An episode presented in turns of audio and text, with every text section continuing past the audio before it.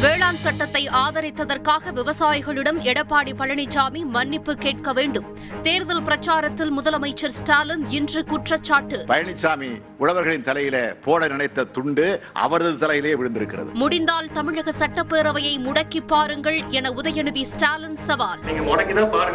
முதலமைச்சர் ஸ்டாலின் ஒரு விளம்பர பிரியர். என்று எடப்பாடி பழனிசாமி விமர்சனம். ஒரு விளம்பர பிரியர்.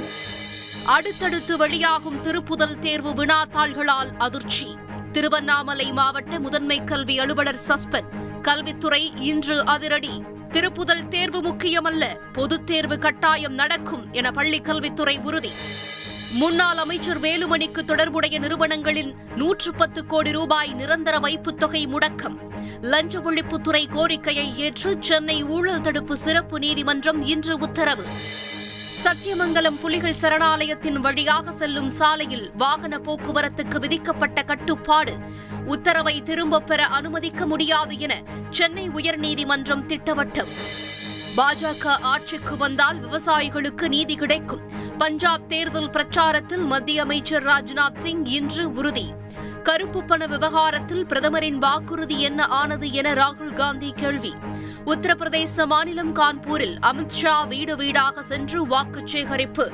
பஞ்சாபில் காங்கிரஸ் பொதுச் செயலாளர் பிரியங்கா காந்திக்கு பூக்கள் தூவி உற்சாக வரவேற்பு. தடுப்பூசிக்கு எதிராக தொடரும் போராட்டம் எதிரொலி. கனடாவில் அவசர நிலை பிரகடனத்தை அறிவித்தார் பிரதமர் ஜஸ்டின் ட்ரூடோ.